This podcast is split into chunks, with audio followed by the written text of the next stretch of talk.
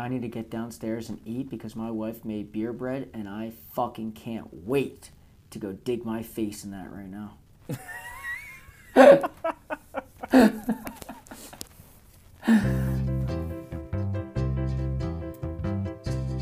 This is the Drop Podcast, where we talk golfing in the Garden State. I'm Mike Poro, and this is Ryan Coulott, and this episode is presented by the Law Office of Mallon and Tranger. What's going on, everyone? Uh, we got a big episode this week. We got a lot of stuff to talk about. Uh, we have a unbelievable interview with Nick Bova at the end of it, so make sure you stay tuned. Uh, it is a do not miss interview. Nick is a tremendous golfer and instructor, and uh, we go and talk about all kinds of stuff. It's really, really a great interview. Last week we announced that we had we were on iTunes now, so if you missed that, you can find us on iTunes. Uh, that's a that's a good spot to listen to us. You can also listen to us on Spotify. Both of those are The Drop Podcast. Give it a listen, rate, review, subscribe, all that good stuff. You can find us on Instagram and Twitter as well, our social media handles. That's at the drop underscore pod. Uh, you can find all our content there. Like, follow, keep up with uh, with all the stuff that we're doing. Lastly, we got a YouTube channel. We've been putting all kinds of content, videos. All our stuff is is really there. That's The Drop Podcast on YouTube. Uh, hit that bell for notifications, like the videos, subscribe to follow along. Yeah, just want to keep emphasizing, you know, the you know Instagram and YouTube. You know, we're doing our best to get out there and keep pushing as much content out as we can. You know, we got a lot of stuff still to come this month. You know, but as January starts to roll around, it may get a little more difficult for us to, to get it out. So we might just hit the pause button a little bit there come January and February before we get going full throttle again in, in March. Um, but real quick, before we get going, Ryan, I do want to touch a little bit on, if anybody has not seen it yet, we got our first ever giveaway here on the Drop Podcast. We've been fortunate, as I said in the video, to connect with so many of you guys through D Ms or even through text messages for that matter. But Country Club Editions, they were generous enough to, to D M me and us at our Instagram handle. And what they are is they are they publish limited edition golf art for all different private courses in the entire United States. They sent us a link. They said, pick whatever one you want and we'll ship it out. Didn't charge us a penny. Said it's a free giveaway. So go check those guys out at country club editions dot com. They're also on Instagram, Instagram at country underscore club underscore editions. You can see our post. We pinned it to Instagram. It's it's been getting a lot of traction. And if you want to, you know, be eligible to win the, the giveaway, make sure you follow the rules um, in the post that's provided. Yeah, for sure. It is really, really good. I mean, Mike brought that to my attention and, and like asked me, you know, we kind of went through and was like, which picture do you want? They have all this. I mean, the The gallery of, of golf images that they have is tremendous, especially for New Jersey, and it's it's just it's awesome. Is is all you can say about it. It's it's an awesome gallery of pictures, and, and so we picked the one from Matita Conk, giving it away, and it's it's been it's awesome. It's a great picture. Yeah, if not for nothing else. So if you haven't seen it, yeah, not, if not for nothing else, just go check them out. Click all the links. Go check out the artwork. Yeah. Um, because there's so many different courses, and it's not just New Jersey, but you know, our focus is golfing in the Garden State, so we wanted to find a good piece from there, and we found what we thought was the best one. But if, you know, you're from outside New Jersey and you're listening in P A, North Carolina, wherever, you can find lots and lots of tracks. So go check them out, country club editions dot com. Yeah, really, really good. Uh, all right, we got a bunch to jump in. I, I, Mike, I thought for this episode what we would do is we cover so many, like such a wide range of topics when we talked to Nick, that I thought we'd talk about some things and have you and I banter about some things before Nick kind of we kind of before we talk about them with Nick, and even if it's just a different branch off a tree that we talked about with Nick, kind of thing. So um, I wanted to start with this one. We've kind of talked about this. I, I, I think this is going to be the quickest of of all of them. Par threes, the distance. On a course, what are you, what are your officially give us your feelings on par three distances on course. Because I, I got mine. I know we've kind of talked about it, but we went up to, we I think we talked about it. We did Stanton Ridge. Yeah. About uh, about the the and I know we at least talked about it in the golf cart. So I don't know if we talked about it on the pod or if you and I were just in the cart talking about it. But golf has seemed to change over the years with just making these like really long par threes, and and. Quite frankly, I think it's getting ridiculous. So, what are your what are your feelings there on, on par three distance? What what should a course have? What yeah, I mean, I think when you think about? about par threes, you have typically on most golf courses you have four. Okay, and, and I think within those four, there's many things you can do. And I think I'm an advocate of of let me get one long one. Like, give me one challenging par three yardage wise. I'm not talking about like they can't be challenging if it's a short one, but if we're give me one somewhere in the two hundred to two twenty-five ballpark. I think that's the way courses are nowadays because everybody hits the ball so damn far that, you know, that number has now been extended to where it used to be the trouble number for a lot of people, or maybe one eighty-five to two hundred. Now that's just been extended with the technology that's out. So I think there needs to be the, the clubs are so oh, much yeah, better. The clubs, now. the yeah. golf balls, and, and frankly the players too. So. Mm-hmm. I think I think there needs to be one, in a sense, a longer one. Then there's got to be two middle ranges. There's got to be somewhere in the range of like one fifty to a buck ninety. Give me two in there in that little ballpark that ranges that you can you can shorten it up if you wanted to and let people be aggressive, or you can extend it a little bit to make it into like the one eighty-five range. And I think that would be, you know, two out of the four right there. You add the, the third as the long one.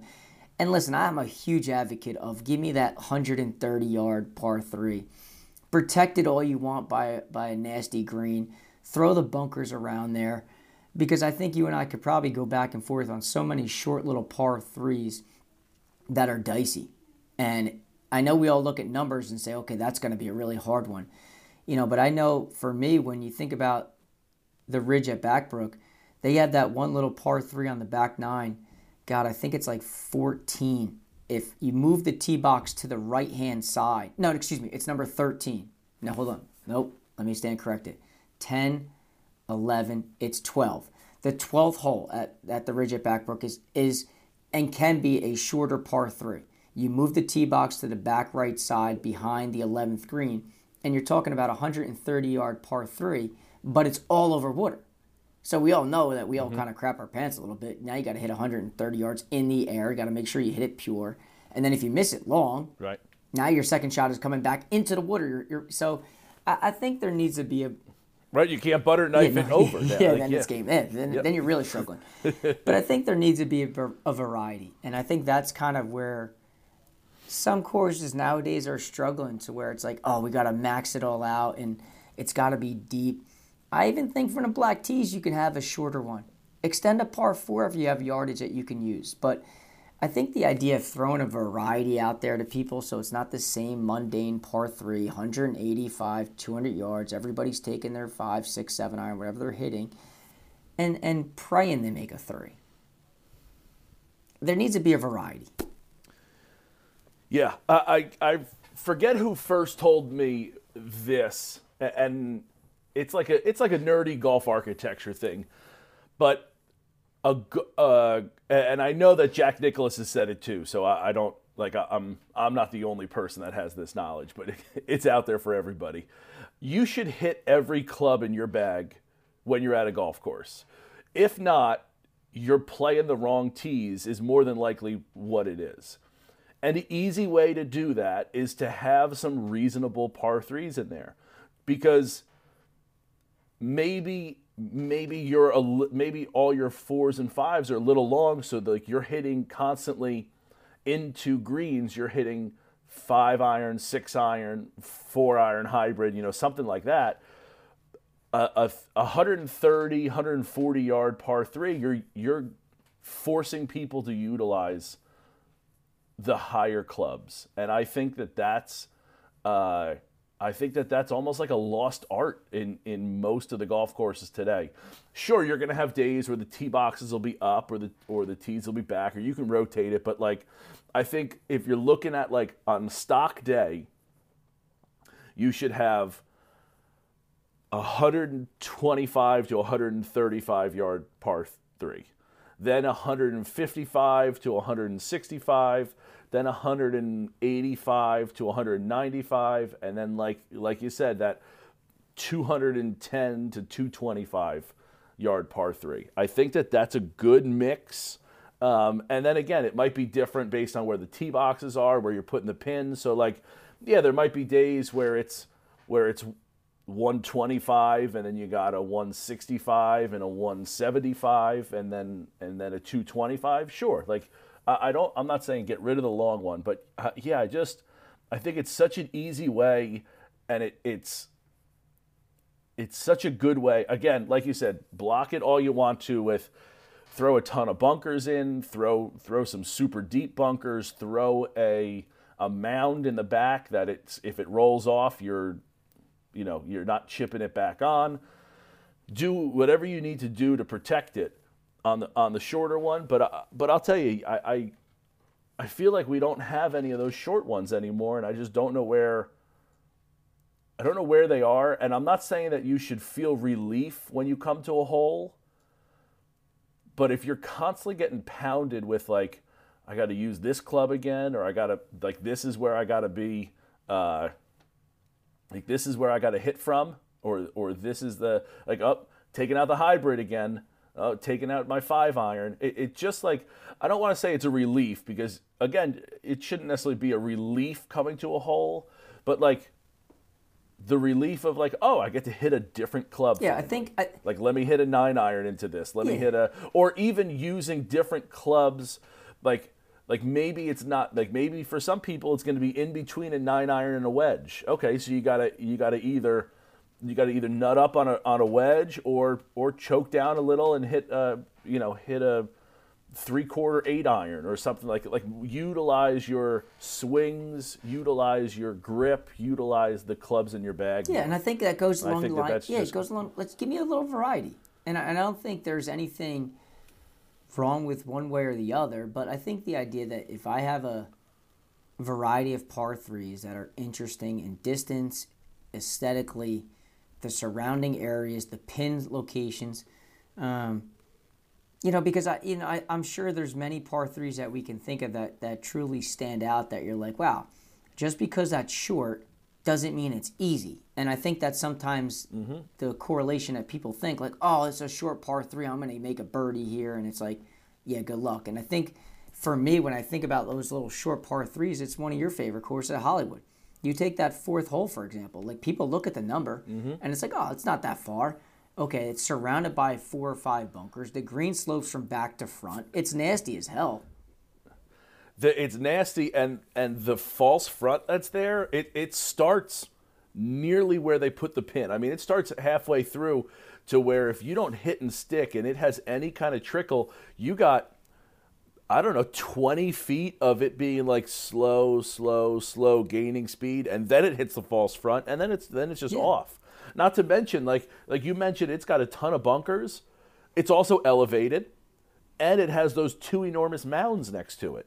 So so it, that hides some of it too. Uh, that's a like you said, that's a ter- that's a, a terrific hole that is pretty short. By short nature. If you look at the number, it's short by it nature. Yeah. But it's not. But you're not going up to that I'm hole sure. saying, "I'm scoring here."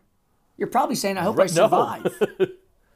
Exactly, exactly. And again, that's like the relief of like, okay, I hit a different club because you probably didn't hit.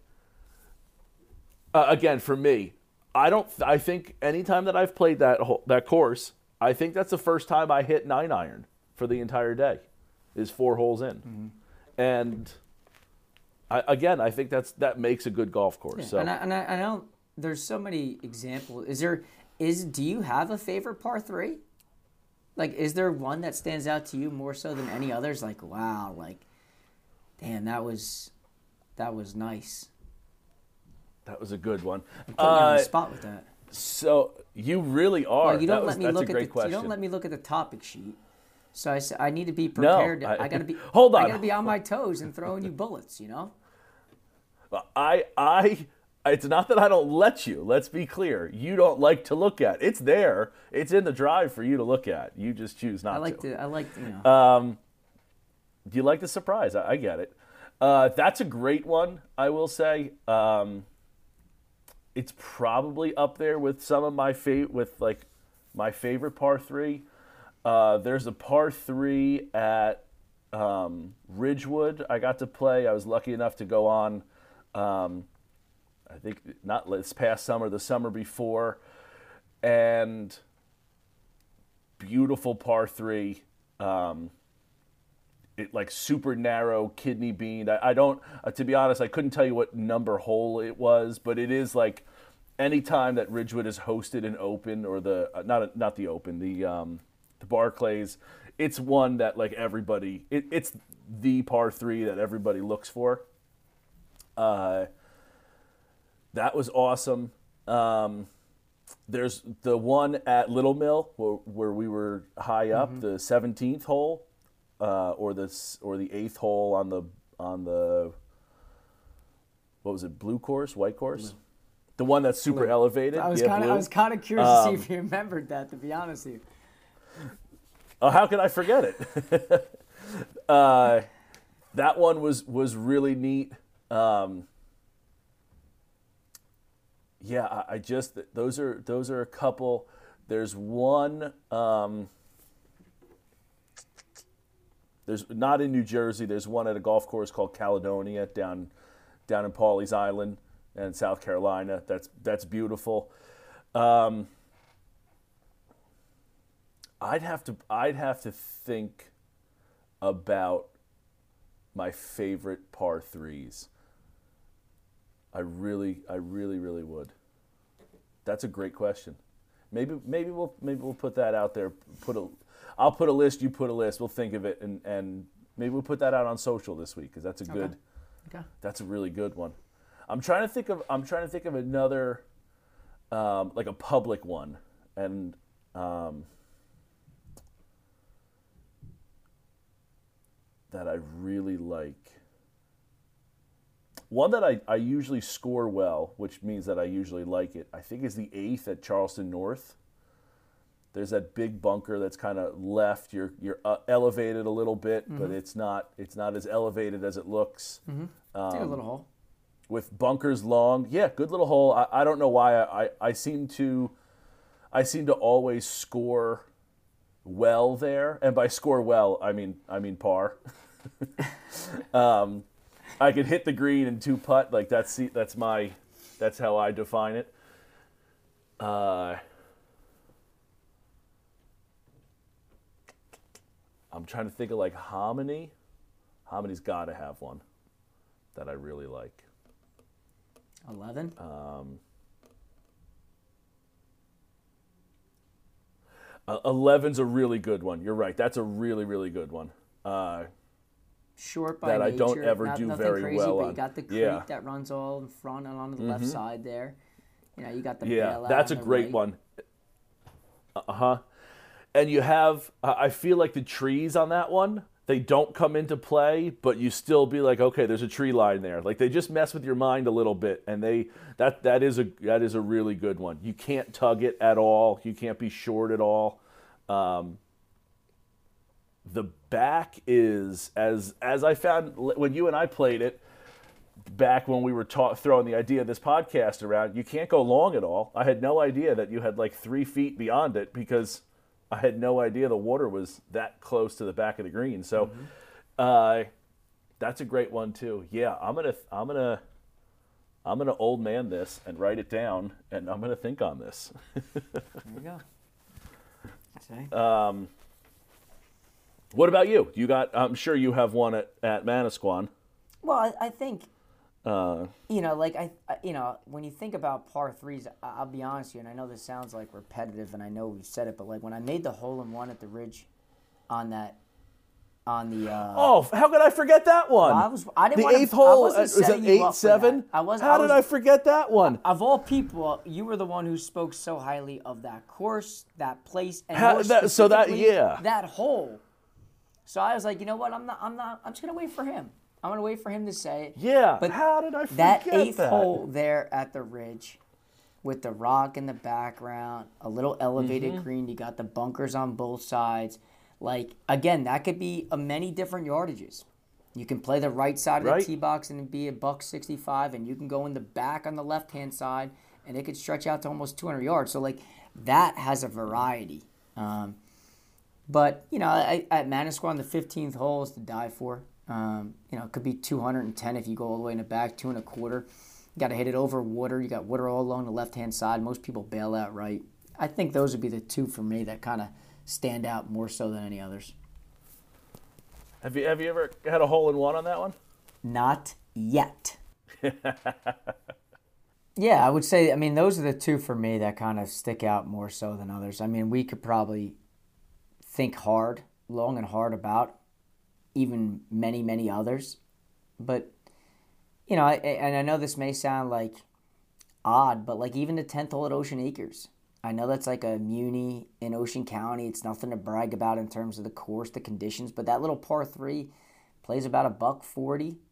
It's kind of like an island green that sits out there. I think it's their best hole. You know, it's not a yeah. great course. It's not always in the greatest conditions, but like that hole specifically as a par three is neat. It's cool. Um, but yeah, I mean, those... That That is a good yeah, one as so well. There's, there's, that, that That's a really yeah, there's, good there's hole. There's many yeah. different ones that offer many different things. I mean, you could even talk. And if I mean, there's. Uh, I was just gonna say, if Ocean Acres had any kind of like right behind them, if they took care of that clubhouse at all, or took care of that porch, or like that could be a unbelievable looking hole. And and it is just it's a fairly it's an island green. There's I wouldn't say there's a ton of undulation. I feel like the whole green is tilted, but it's not like you have double breaks or anything like that. It's just surrounded by water. It's a good view. I think it could be much better if some of the outside aesthetics mm-hmm. were better, but it is it is a great hole as yeah. well, like on its own. But right I agree. Now. I think you toss it out there to the crowd, see what everybody else thinks, and maybe we circle back in terms of finding our top three after we sit here and think yeah. about it some more. For sure. I can't believe I, I'm... I'm embarrassed that I forgot I'm, the Ridge because that is one of my favorite holes ever. That is, I, I love it. I love, you know why I love it? Because I don't think the, the golf architect looked at that property and saw that enormous mountain range and just went, this is the par three. And then just, uh, I almost feel like they just backtracked from there. We're putting a hole right here. The wall is going to be the backdrop. Let's backtrack every... I mean, it's just so perfectly placed, and it's just so, so you know what? good. And as you said, it can go from... I feel like there was fifteen tee boxes, right? And it's been a while since I've played, but it can go up to, uh, again, without looking at the yardage, can probably go from, like, one twenty-five to one eighty-five. Yeah, and listen, you know, that's like, you know, I, I, I give you, like, you know, like you're starting to round off with a double bogey right there. Like, you started with a six right off the bat, and you're all pissed off that you dropped the ball there, and you want to start the round over, and I say, nope, we're just continuing, and, yeah. you know, I thought that was your baby. Uh, I mean, baby's strong, because I've only played the course twice, but I do love that hole, and I have talked okay. about it a lot, so. It's a double bogey start. Um, that, That's okay. That's all right. Uh, I, I think uh, I, I think we'll make it up uh, with a couple... I'll string together some pars I don't normally get.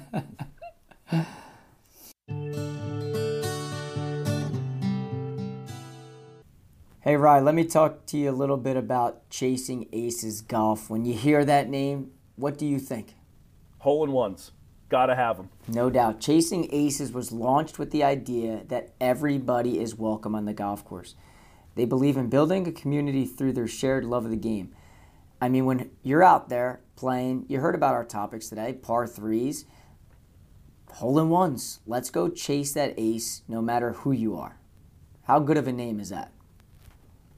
Uh, there's not a better name in golf. That is a a tremendous name in in golf. Like, everybody wants an ace. That's what we're all doing. Doesn't matter if you have none of them. Doesn't matter if you have thirty-six hole-in-ones. It doesn't matter if you have if you have a hundred. Everybody is playing golf to play good golf, but also we all are wanting a hole in one when we got to get it. Chasing Aces has hats, performing polos, and T-shirts that keep you looking sharp from the clubhouse to the tee box. Visit chasing aces golf dot com and find them on Instagram at Chasing Aces Golf. Even the best are chasing aces.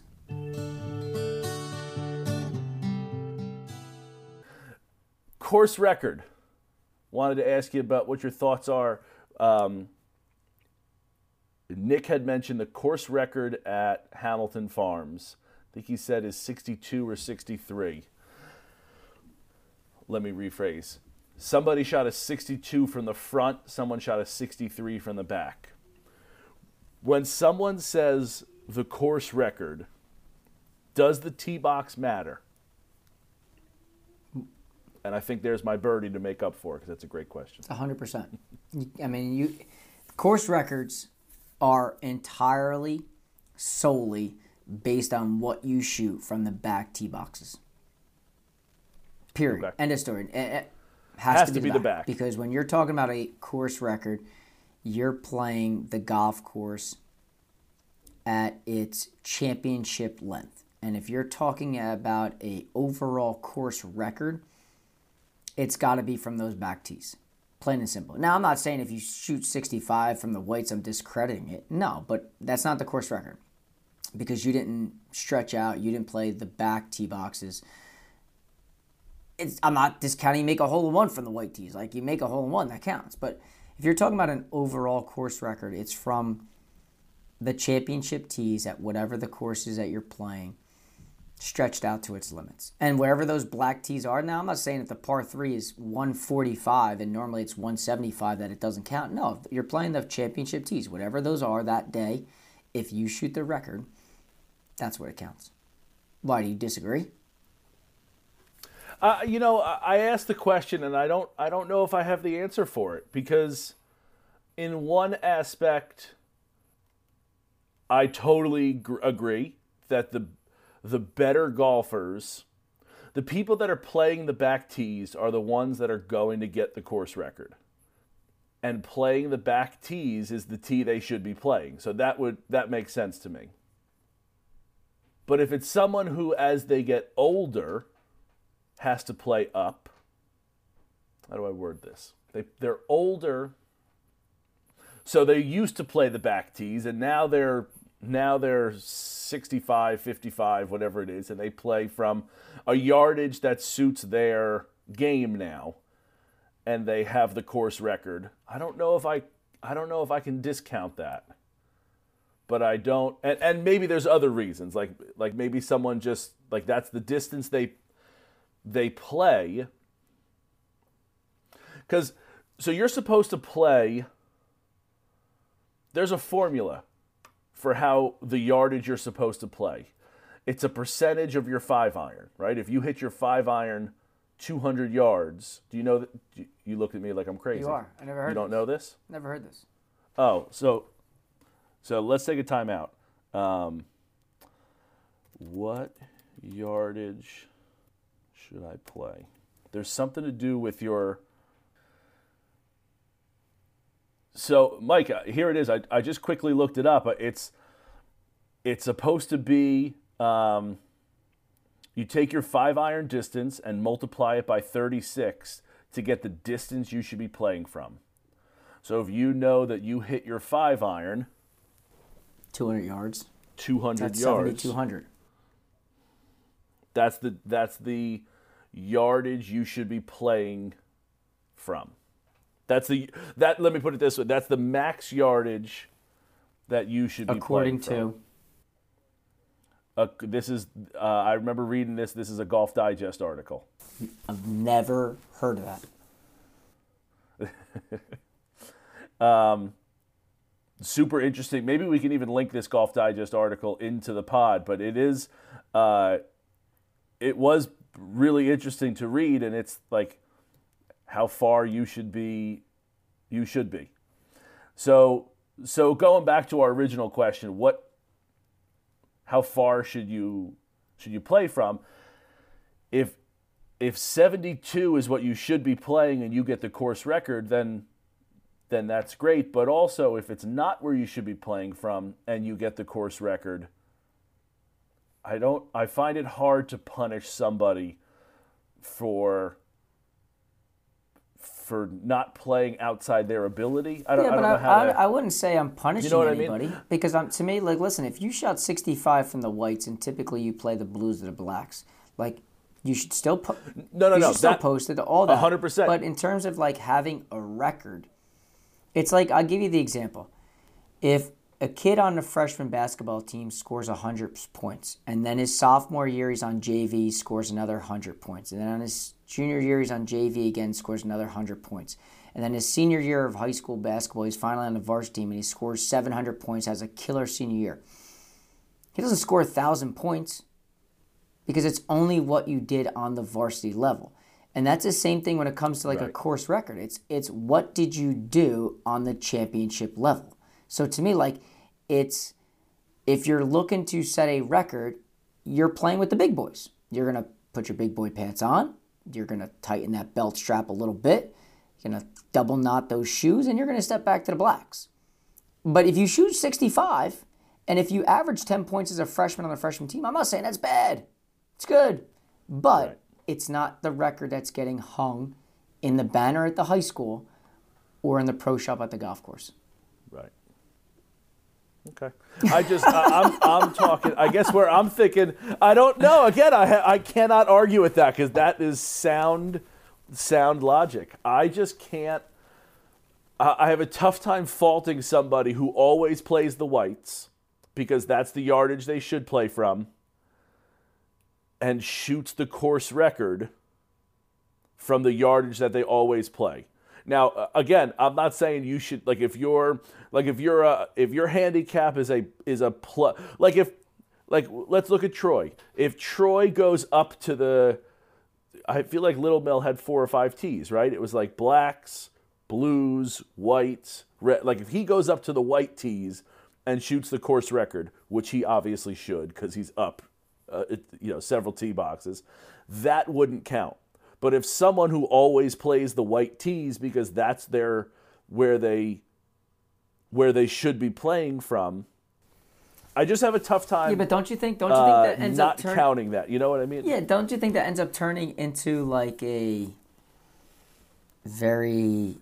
But we talked about this. I'm a I'm a very naive. Yeah, uh, I guess like because, everybody because, is doing the right thing in golf. Right, because ultimately, like, always who determines? You know, no one's taking the calculator out before the round saying I hit my five iron two hundred yards. I should be playing seventy-two, but today I don't feel good. I'm playing the whites. Like, and then all of a sudden, like, you shoot sixty-four from the whites. That's a course record, and then now my name's going on the wall in this in the pro shop because I shot sixty-four, but meanwhile I should be playing the blacks. But today I didn't feel good, and I'm trying to justify why I'm playing the whites. I feel like it. That no, no, no. You don't justify. If you you either always play the whites, you either always play the blues, or you will always play the blacks. And I mean, like, so for me, and and here's the only thing that I would say is is like you always play the blacks, right? You go up. Yeah, I, I personally just like to play I, it out. But you play, no, but but you're playing with three buddies who you haven't seen in a long time that aren't terribly good golfers. They're all playing the white tees. Do you play up from the white tees with them, or do you like uh, like me personally? I'll always play with like whatever my buddies are playing. Like when I play with you, we're gonna play the black tees, right? I understand that. I got that. But when I play with like uh, like I have a couple friends in particular that I know that hey, let's let's let's play the white tees. Like I'm not like let's let's just go up and play those. That's fine. And I'll just join them up there, right? Like that's not. Now, the course doesn't have to worry. I'm not sending a course record. But I also know that I usually play a different tee. The only reason I'm playing that tee is because it's inconvenient for me to walk all the way back or walk. Like, I, I'm just, I'm having fun with my buddies. Like, I want to be with them on the tee box. I want to, like, you know what I mean? So that's, for me, that's, I wouldn't count that as a course record because I'm not playing a tee that I normally play. But if you play a tee you normally play, that's the only the only thing. And again, maybe I'm being naive about everybody's playing the tee box they should always play. And if they're not, then that's the then that's the issue, you know. Or, or again, I, I again I just might be naive that that someone's going to be. That someone's going to be a plus three and then go play the white tees and call it the course record. I, I wouldn't. I wouldn't count that. I wouldn't say that's a course record. Yeah, and I record. think that's why. That's why for that me, club, when you're talking course record, it's got to be there's one course record. There's not a course record from the whites, the blues, the blacks, the reds. Like oh, maybe the reds because it, right. women and men don't always play. They're two different tee boxes. Maybe there's a course record for the women and a course record for the men. Mm-hmm. But the course record is yep. always from the back tees. So you have two, men and women. Plain and simple. To me, I yeah. I, I, I don't have wiggle room or even gray area to entertain the thought yeah. otherwise. I just uh, I, I'm not saying that like there's a tee box course record.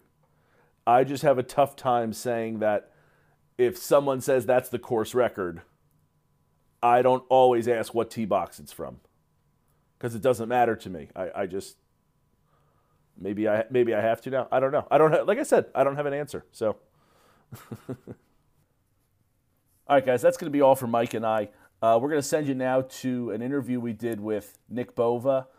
Nick's the director of instruction at Hamilton Farms. Uh, he is the two thousand twenty-two, he won the New Jersey P G A uh, championship this year, which was held at Manasquan River, which we go into in the interview. He's been teacher of the year for New Jersey. Um, he's been a top fifty instructor in, in the U S Uh, he's, he's a tremendous golf, he's a tremendous golf instructor. He's well-spoken. He's got a lot of good stories. We had a really good time talking to him. So here's our interview with Nick. Tom Mallon and Randy Tranger are board-certified trial attorneys who share more than forty years of legal experience. They specialize in personal injury matters, workers' compensation cases, and criminal and municipal defense. As certified trial attorneys, they have recovered millions of dollars on behalf of people injured in accidents and employees injured at work. They have offices conveniently located in Freehold and Point Pleasant. For skilled and personalized legal representation, call Mallon and Tranger at seven three two, seven eight zero, zero two three zero or check out their website at t mallon law dot com. Not only are they good people, they're good golfers too.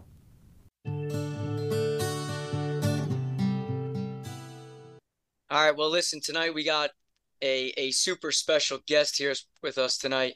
Um, our guest is, is Nick Bova. He's a three-time All-American at Methodist University. From two thousand ten to two thousand fifteen, he was the first assistant at Friars Head in Long Island, New York. two thousand fifteen, he moved on to become a teaching professional. Also in two thousand fourteen, two thousand fifteen, he was honorable mention top fifty U S kids instructor. More recently, he was the twenty twenty N J P G A Teacher of the Year.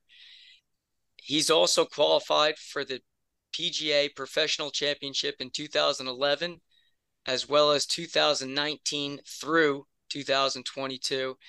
And I think this year was probably one of his biggest playing years um, in terms of results and success, where he had two wins. He finished second in the twenty twenty-two N J P G A Player of the Year race, while amassing a huge win at the ninety-fifth N J P G A Championship at Manasquan River, and where he stands now is Director of Instruction since two thousand nineteen at Hamilton Farm Golf Club. Nick, I appreciate you coming on, man. I really do. Yeah, thank you for having me. I'm uh, I'm excited to be here.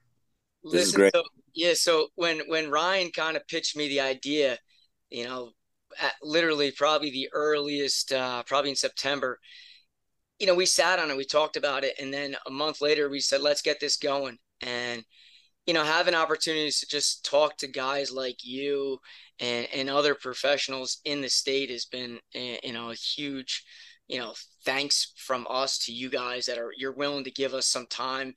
I know in the beginning, people look at us and like, yeah, you know, who are these two guys? What type of podcast is this? Is this some sort of like joke? Um, and, and our goal is to kind of prove that otherwise. And I think having guys like you on here, Ryan Hager, Chris Dimmick, guys like that, that have been around the business, that are names in the business more or less. Yeah. That's a huge prop for us. So I just want to make sure that you understand how thankful Ryan and I are for you spending some time here with us. Yeah, no, I mean, listen, this is, this is, it's my pleasure. You know, this is, um something that's pretty cool nowadays, and to to be asked to do something like this is is pretty good, pretty, pretty special. Yeah, so I guess we'll kind of get started here a little bit. And I know in the past people always like, well, Mike, what are you going to ask me? What are you going to ask me? I want to be prepped a little bit, and I and I kind of like don't like to give any questions because I just like to see what the raw answer is. Um, But sure. let's start, let's start at the beginning for you. Um, I, I saw that, you know, you came from outside of New Jersey. Um, mm. And why don't you tell us a little bit of your story from like when you were a kid through high school to, to your successes in college to, to kind of now where you are. Sure. So um, I started out playing golf at a very young age. I mean, basically as soon as I could stand up, uh, my dad was actually a genius. So he cut down an old bullseye putter. And if you're old enough, you remember what a bullseye is. Oh, yeah. yeah. uh, cut it down. He cut it down so short that when I was able to start to kind of walk around the house, I would use it as a cane to prop myself up. And then once I was able to walk on my own, he then threw golf balls down on the carpet. And then I literally just put the balls around the house. Right. So that was like my first real exposure to, to the game. Um, I've got a, a younger brother who's two years younger than me. You know, we played all of our golf together throughout, um, you know, our younger years. Um, our our mom and dad were divorced. So, you know, summertime was like, you know, we spent every waking moment with dad on the golf course. And and it was, you know, it was a pretty good, uh, pretty good childhood, really, to be honest. And uh, he taught both of us how to play. He was a really good player himself. Uh, I actually went to Q school a couple times in the seventies. And um, was close to making it through a couple times, but then never, never got that, you know, to the top rung. Yeah. Uh, and then, you know, high school was high school was great. You know, we played a lot of golf. Uh, um, I'm from Illinois originally, so uh, my high school team we finished. I finished second individually in the state tournament one year, and then uh, another year we finished second as a team, which is pretty cool. Uh, which kind of propelled me to college golf at Methodist University. Uh, played. I actually didn't play my freshman year. Uh, so Methodist is interesting because the only way on the golf team is through uh, a tryout, right? So he doesn't give any spots to anybody incoming. Um, and it seems to work. He just won like his thirteenth national championship this year. got, got it figured out.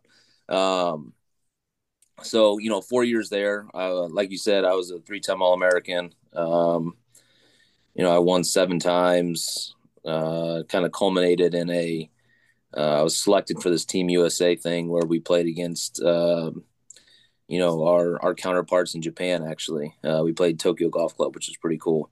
Wow. And then, uh, from there kind of moved on to the operational side of the business. You know, I worked at a place in the mountains of North Carolina.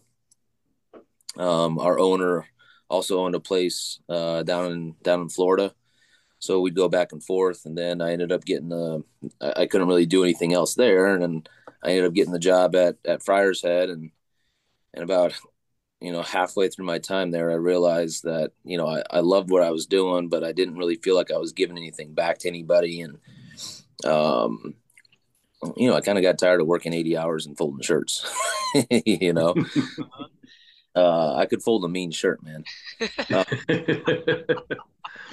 those isn't that logos. How everybody changes over? Like, isn't isn't that about like the you know what? I'm I'm folding a great shirt, but but you know I'm feeling more for it. So yeah, you know. So um, I, I I tried to I tried to think about where I wanted to go. I mean, at, at one point I even thought about getting out of the business, um, but then I was like, you know, I I really don't want to spend my time working in an office because that sounds awful to me.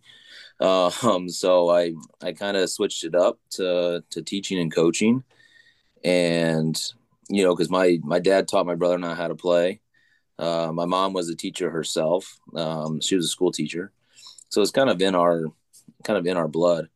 And, uh, you know, here we are now. So I got the job at Friars Head in, in twenty ten, was there till twenty fifteen, then went up to uh, Siwanway Country Club in Bronxville, New York, up in Westchester. I was there for three years and then made my way to New Jersey. And lo and behold, here we are. What was the connection, what I guess from from from Bronxville, New York to come into Hamilton Farm? Where, I mean, did you know somebody, did a job open and you just saw that it was more on the on the director of instruction side? Um, what what was the draw to come to Hamilton Farm? So, so I actually went to Anchor Golf Center in Whippany, and it's just a driving range, right? And I, I worked at Okay, yeah, I've heard of that place. Uh, okay, yeah. Yeah, so I, I worked there for a year, and one of the guys that I teach um, was the former head chef at Hamilton Farm, and he was really close with Mike Adams, who was there, you know, Mike's a god in our in our business. Um, you know, Mike was there before me, and in April of twenty eighteen, John comes in, he's like, hey, you know, Mike's leaving Hamilton Farm, you should get that job. Yeah, Mike's over at Trump Bedminster? No, he's at Fiddler's Elbow now. Fiddler's Elbow, okay, okay, okay, yeah. So, so uh, John says, you should get this job in April. And I'm like, I didn't think anything of it. I thought, there's no way that he's leaving. Why would he leave? Whatever. So then John comes again for another lesson in, like, September. And he says the same thing. He's like, listen, he's leaving in, like, a month. You got to get that job. You should, you know, it's one hundred percent. You should, you should go for it. And again, I was kind of like, yeah, you know, I haven't heard anything about it. I don't know what's going on, whatever. So then, like, mid-October, the director of golf at Hamilton Farm was playing in this, this New Jersey team event with me. And uh, we got to talking about some stuff. And he says, hey, can I come take a lesson from you? I said, sure. So we set it up. We were going to spend an hour together. We ended up spending like three hours together.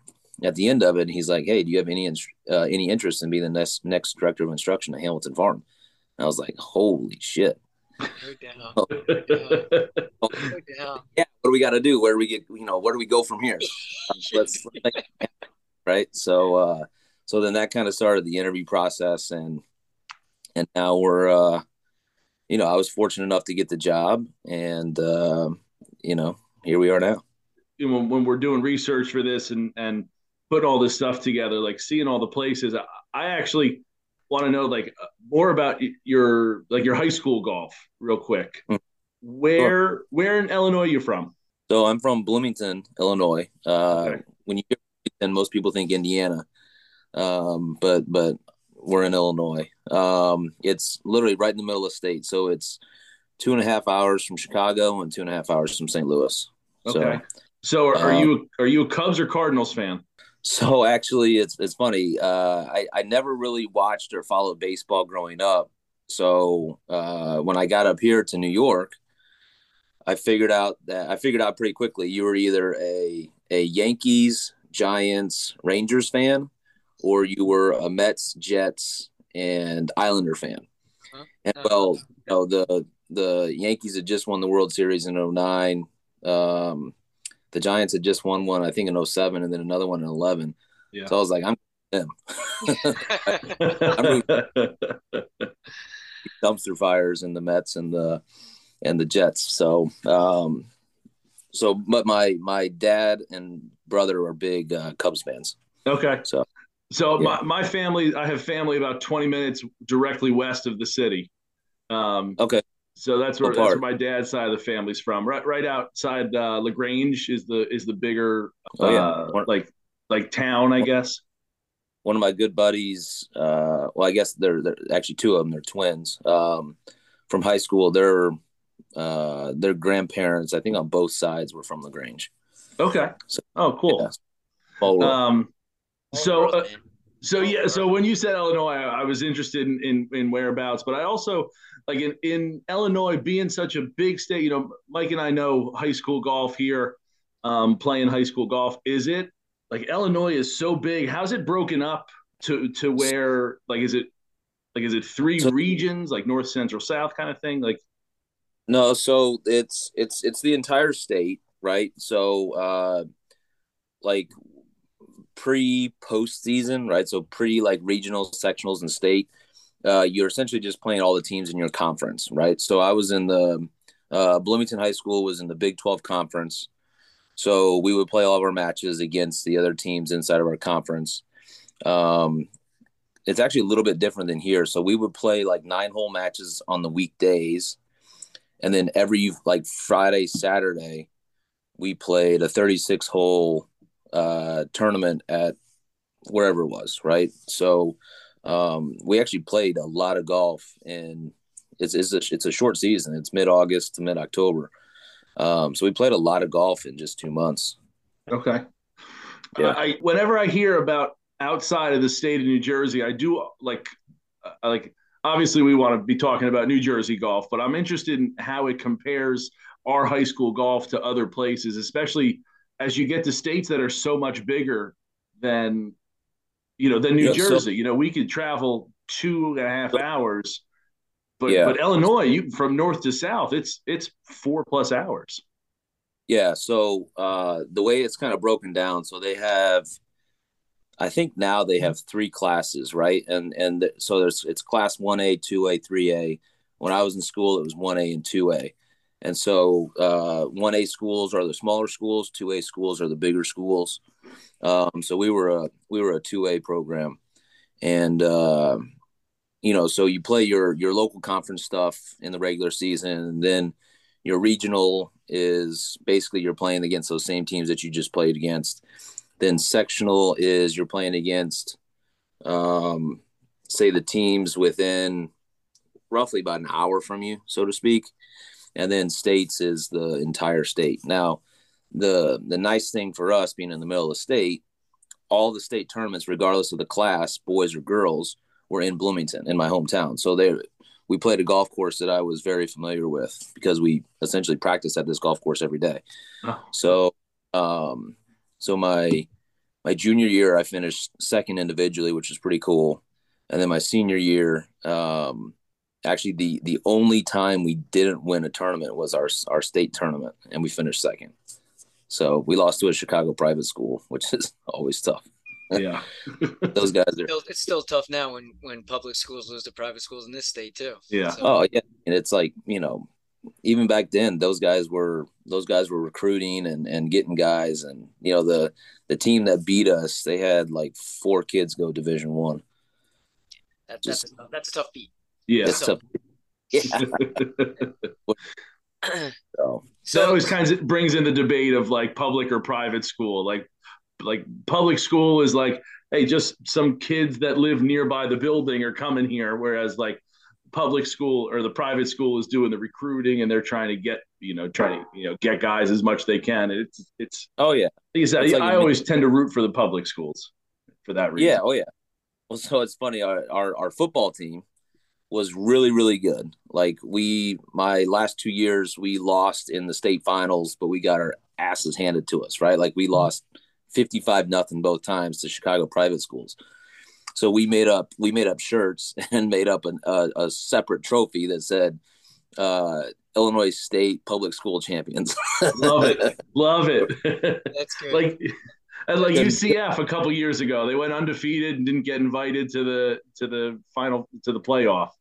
Yeah, that's it's crazy. So, so, so yeah. So Pretty let's cool. let's dive a little bit into um, what I think is like a uh, an unbelievable thing is your Instagram handle. Um, you know, like I think for golf junkies like Ryan and I and, and the audience that follows along, and like you putting out that content. You know, this was a conversation that we had with Ryan Hager too. Like, you guys, I feel like are the two guys that that give out so much good stuff, so much helpful stuff. You know, like how much work is that for someone like you that's not only playing golf at a very high level, um, giving out a million lessons, I'm sure nonstop, but then to find time to to put all that type of content together, because I think what Ryan and I are learning, even for the, the things that we're doing behind the scenes, that I don't think the audience and people truly realize how much time that stuff takes to edit. When it comes out and it may be forty-five seconds, a, a ninety second clip, but you're spending time cutting it up, going back, trying to find the right font, the music, whatever the case is. Um, like, Talk a little bit about that content that you share on your Instagram handle. So like the, the way I kind of work it, cause I'm not great with like editing stuff. Um, so the way I work it is I'll, I'll basically have a plan of what I want to say. And then I'll, I'll film it like five or six times, sometimes seven, eight, nine times, kind of depending, um, trying to get the message across the best way. Right. And I'll kind of, I'll de- I'll kind of change each each one, and then I kind of just get it to where, you know, by the fifth, sixth, seventh time, whatever it is, you know, I've got a pretty good uh, handle of what I want to say, how I want to say it, like order in which I want to say it. So then I don't have a whole lot of, of like editing. Now that that's a lot more so towards what I did when I really kind of started doing all the Instagram stuff, because then it was like, you know, pump out all the instructional stuff, all the like little nitty gritty and position stuff and all that, you know, that, that like golf junkie stuff that people really, really like. Yeah. And now, you know, now it's a lot different, you know, now it's, you know, can, can, can I create a ten second reel that is going to get across the point of what I'm trying to do, and is fun to look at, and is, you know, the music's good. And because, you know, people have an attention span of six seconds now. I mean, it's like crazy, right? Yeah. So the, the funny thing is, in the last probably two years, the best performing stuff I have on social is the stuff that's like, I had a, a video that was like four seconds long talking about how you move in the downswing. It was literally four seconds and it got eight hundred fifty thousand views. Like it's like, it's crazy. Right. But like little, like little, it was, it was very short. It was clean. It was easy to understand. It was only four seconds. So it's like people see that and they see it and, you know, then they rewatch it and then they rewatch it and then they rewatch it and then they follow. And then, you know, it turns into, for me, it turns into a business opportunity. You know, now, when I first, yeah, go ahead, finish, go ahead. When I, when I first started this, it was like, I tried to do it as a way to monetize, right? I was trying to figure out how I can make money off of it. So I would turn follows into uh, clients. And so, you know, that's, that's essentially how I built my business. And that's why I did, did it kind of the way I did it. And that, that's exactly what I was going to ask is like, in terms of you putting out that content, what is the ratio in terms of like you locking in somebody that's willing to now pay, in a sense, to come take a lesson? Where if I'm watching your stuff, I, I probably can learn a hell of a lot by taking your, your reel, your post, getting in front of a mirror and just rewatching that over and over again. Now I get it. It's a lot better if it's one-on-one and you're sitting there watching me swing to correct it. Um, but do you have an idea of what the ratio is to like you getting some clients or some customers or people that sign up for lessons based upon what you're putting out? So I would say, I would say early on, the conversion rate was pretty good. You know, I, I wouldn't say fifty percent. I mean, fifty percent is like crazy good. Yeah. I would say that's incredible. Maybe, maybe fifteen percent, mm-hmm. right? But over the course of a year, if I get, you know, if I get uh, a thousand followers, you know, if fifteen percent of that turns into a lesson, you know, that's one hundred fifty new clients, you know, yeah. So that's a pretty, pretty good amount. Now it's, it's tougher now because I've got, I've got such a, I guess a large following, right? With like thirty thousand yeah. followers. So, so it's, it's a little bit less. It's, it's almost like I've, I've almost caught all the people in my area. Right. So I'm getting these people from outside the area. Right. So um, I've had people ask about online stuff that I, I really haven't done online instruction in the in the past, but I'm going to start doing some stuff this winter uh, to kind of get those people that are in California. Or I got one guy in Belgium. Right. He, he wow. wants to do, you know, he wants to do FaceTime stuff and, and that and stuff like that. So, um, you know, I'm, I'm going to kind of move a little bit more towards that now that I get a better. I got kind of a, a better idea as to how to do it mainly. Yeah. And listen, I'll just plug this real quick. If if the audience does not follow Nick, I'd actually be surprised, but it's at Nick Bova Golf on Instagram. Um, you know, if you don't follow him, which I'd be stunned if you didn't, but if you don't, you should. Yeah, go follow. Please do. Yeah, no doubt. Go ahead. You, you got a question, Ryan? Yeah, I, I was gonna I was gonna dive into something. So Nick, is, this might be a little long-winded here, but but I have a, a close buddy who has a close buddy whose name is Tuna. I know Tuna. Okay. All right, good.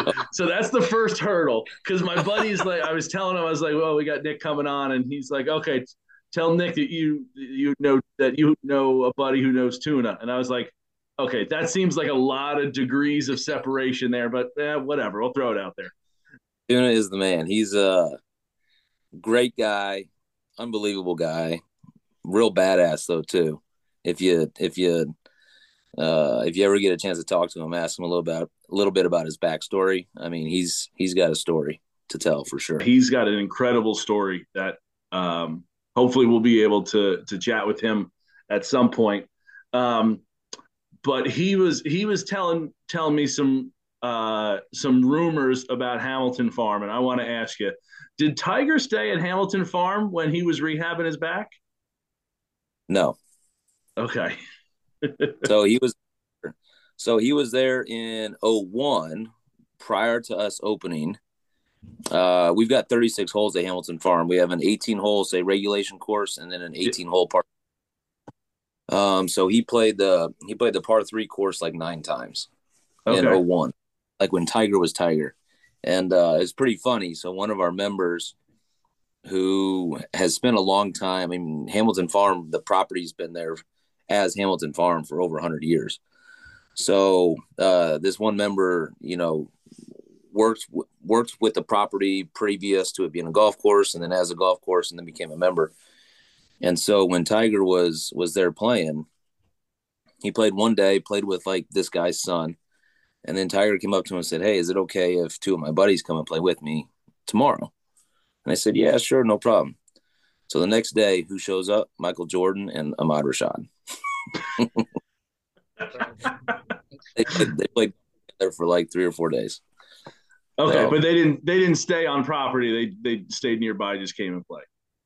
So they, I believe they stayed on property when they played. But going back to the original question, Tiger was not there when he was rehabbing his back. Okay, gotcha.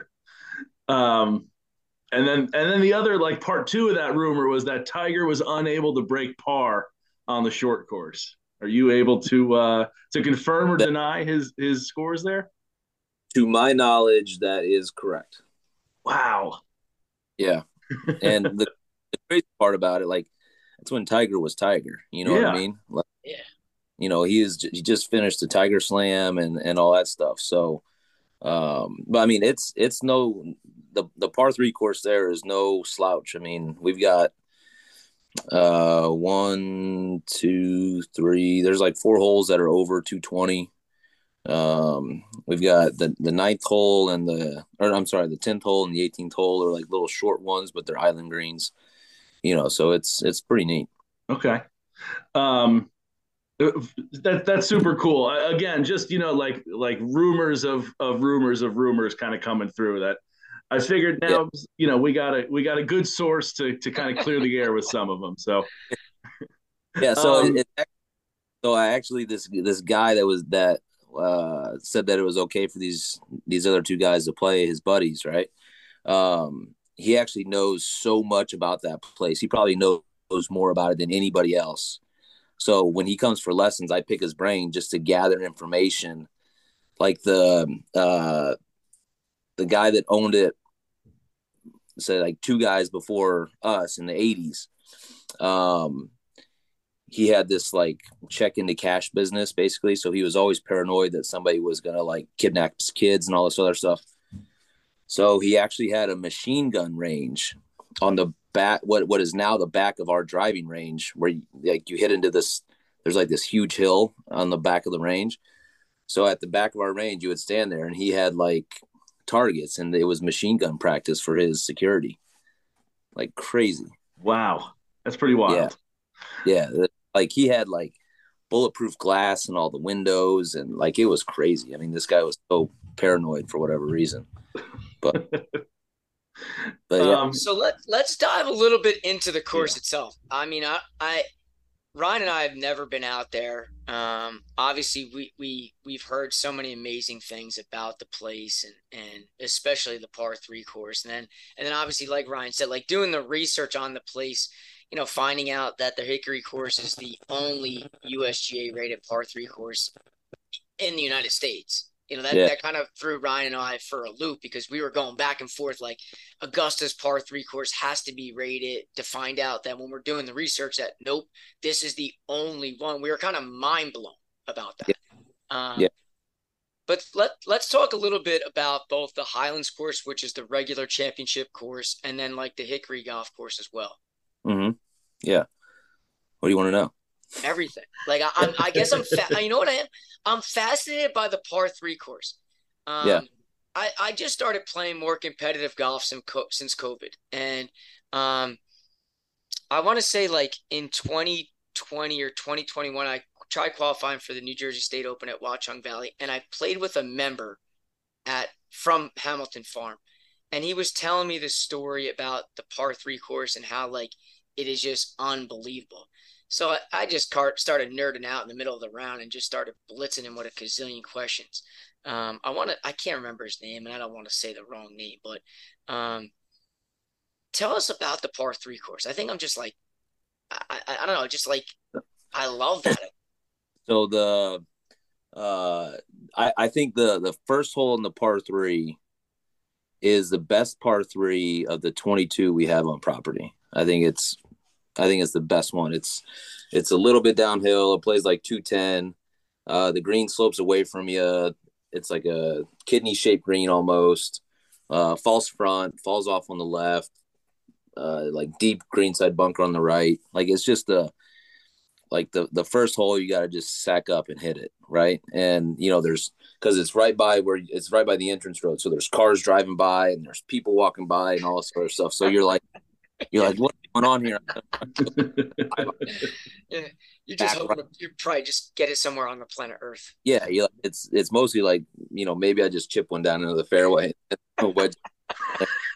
um, but the the cool thing about it is you know you can you can literally hit essentially every club in your bag, depending on you know how far you hit it. But like for me, I'll basically hit I'll hit four iron through. You know, my fifty-eight degree wedge playing that golf course, you know, so oh. if, you know, if you struggle, like a lot of the guys that I teach will, for whatever reason, struggle with par three scoring. Right. So I'll just tell them like, we have a simple solution, go to the Hickory and figure it out.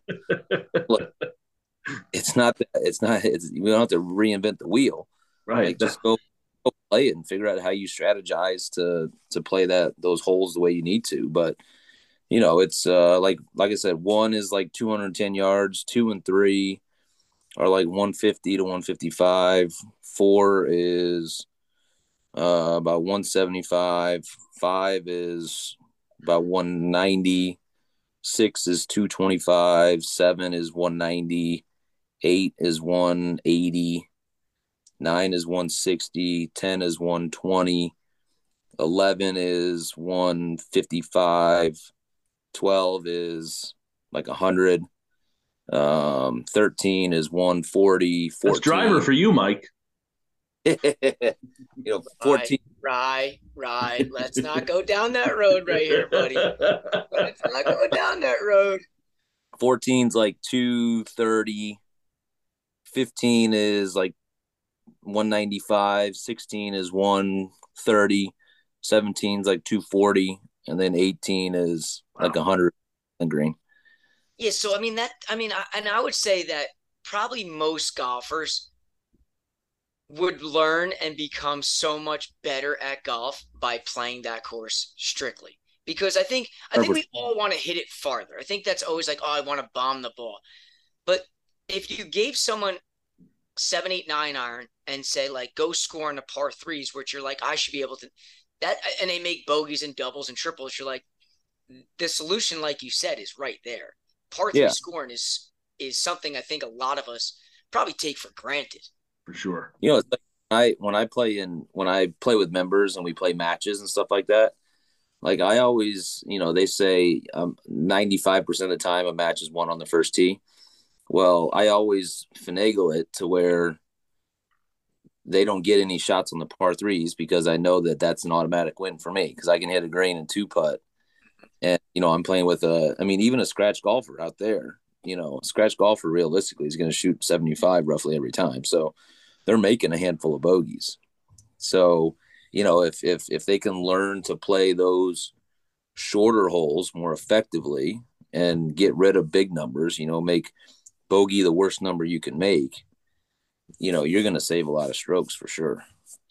Yeah, no doubt. Yeah. And I, and I think those par threes are, are an area where I think a lot of us definitely can improve at. There's no doubt, you know, and you know, and I like the fact here in that it's not all two and a quarter par threes. You know, like uh, Ryan and I have had this conversation many times that, like, we don't understand why every par three on every golf course we play, you know, when we play the back, back tees, it's, it's two thirty. Like, where, whatever happened to like the one fifteen to one thirty yard par three that's protected by bunkers?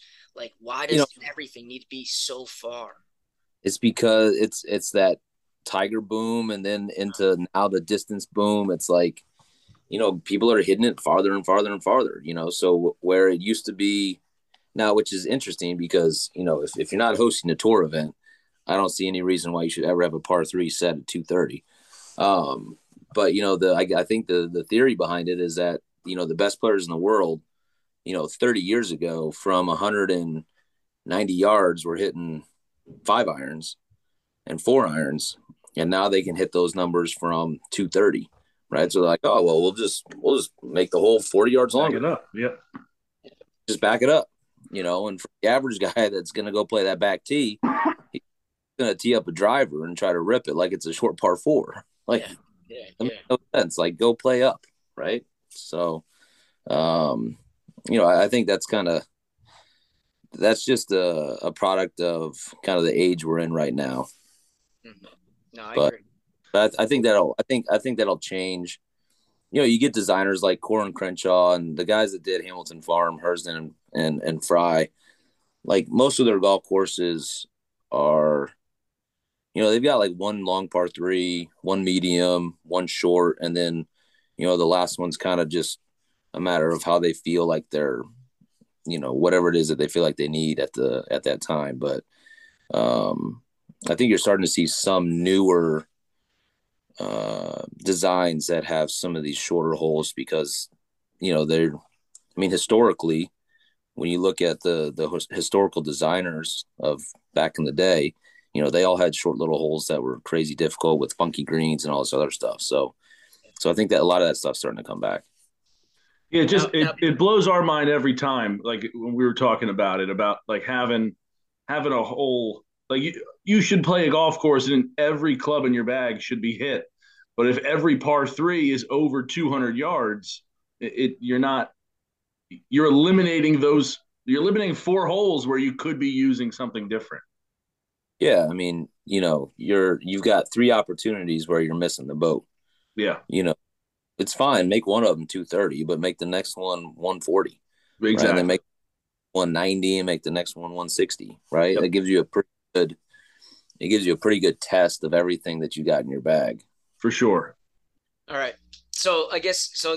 You know, like, let's get into the to the Highlands course. I think a little bit there. Um, obviously, I know that's the the championship course, um, and, and obviously, just reading some things about the place specifically. You know, like number fourteen seems to be like the famous or talked about hole over there.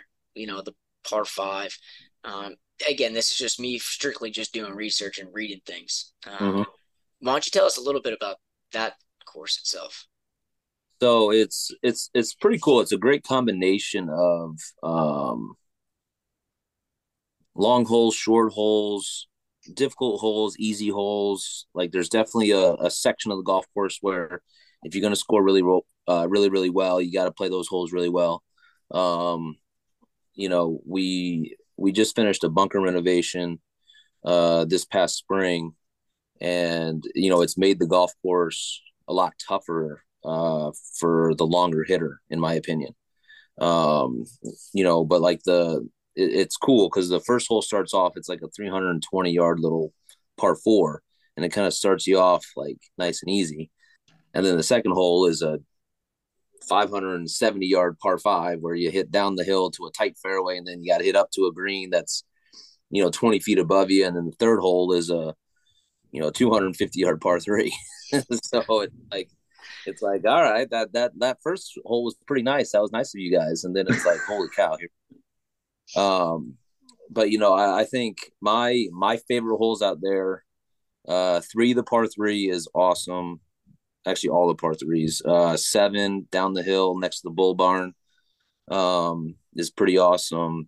twelve and then seventeen. I mean, seventeen and eighteen are, are two of the coolest holes because from seventeen T, you basically look down, uh, it, the tee's a little elevated and you're looking down onto the green, and then there's a gap in the trees and you got the clubhouse and the eighteenth hole behind. So you basically have this really cool view of seventeen and eighteen. Um, and they, they put in a new tee box this year.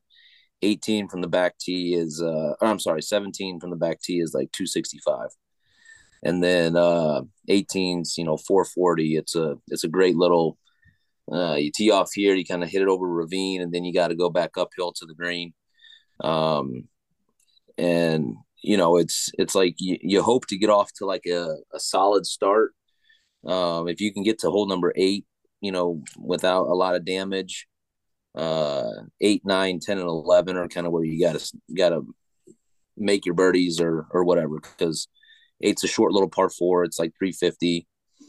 Um, nine is a five sixty par five, but it's all downhill, right? So like when with the right conditions, when it's firm, uh, with the right wind, I mean, it's five, I think it's five seventy actually from the back tee. I mean, I've hit sand wedge into that green, right? Because the, the, yeah, there's like, like different levels in the fairway, right? So if you if you hit it up the left side, the speed slot's the left side. So if you hit up the left side, and the wind is the wind is kind of like pushing you like down off your shoulder and to the right, you basically land it in the fairway, and it kicks all the way down. I mean, it'll roll one hundred fifty yards all the way down to the bottom of the, the flat, which is one hundred and, you know, twenty yards from the middle of the green, or no, uh, from like the front of the green. Wow. So, you know, but I've also hit, you know, it's also been like crazy into the wind, and I've hit driver three wood and can't get, you know, can only get it to the other side of the fairway. Um, and then I got to pitch it onto the green, you know, so it's, it's, it's a pretty cool design there. And then, uh, uh, ten is, ten is like, well, ten used to be like a, uh, a super easy hole, but from the back tee now they put a new tee by nine green, and now it's, you know, four forty. Um, uh, but the, the old back tee was only about three eighty, and it, it was actually like a direct line to the hole. It was only about three twenty-five. So if you were a bigger hitter, you could take a direct line directly to the hole, and, and you know, you hit a driver and you got a little chip shot. And then uh, um, eleven is a short par five. Uh, I think it's like four ninety, but it's uphill. So it actually plays like five twenty-five. But again, if you hit it in the right spot and you catch, you know, you got the right wind and it's firm. I mean, I've hit, I've hit eight irons in there, you know, so it's all kind of, What what are the conditions giving you that day, which is kind of cool about the farm, because, um, you know, it can play differently every day. And like this time of year is really cool because all the leaves are off the trees. So you can actually, like I was looking at this the other day, like um, just the holes that you can see from the range. So you can basically see uh, seven, eight, nine, ten, twelve, thirteen, fourteen, and like seventeen and eighteen. And every hole is like on its own level, right? It's like climbing up the hill or back down the hill, but it's on its own level. So it's almost like every hole is built to where you feel like you're the only person there, which That's is pretty awesome. Cool. Yeah. yeah. Like it's on, you mean like it's on steps almost? Like it looks like. Almost. Yeah. Like if you're okay. on the range, if you're on the range looking out over like the tenth hole and then up to the twelfth, the fourteenth, and then the fifteenth, like, you know, say ten is here, twelve is here, fourteen is here, and fifteen is up here. Gotcha. Right.